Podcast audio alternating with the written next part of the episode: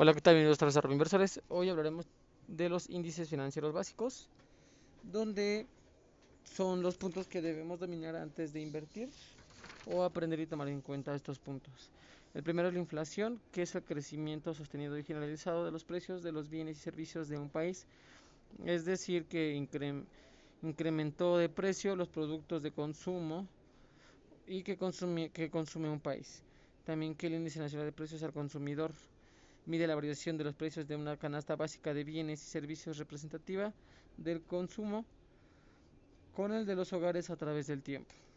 Otro punto es el Producto Interno Bruto, donde es el valor monetario de todos los bienes y servicios producidos en la economía en un periodo de tiempo determinado. En el caso de México se publica trimestralmente. El índice de precios y cotizaciones refleja cuánto ganó o perdió la Bolsa Mexicana de Valores en una jornada y esto se calcula en función de la variación de los precios de las acciones. Y como último y quinto punto, las divisas. Se le denomina así a cualquier tipo de moneda, por ejemplo el dólar, el yen, la libra esterlina, el euro, entre otros, y que el diferencial se expresa en porcentaje al compararse con otra moneda diferente.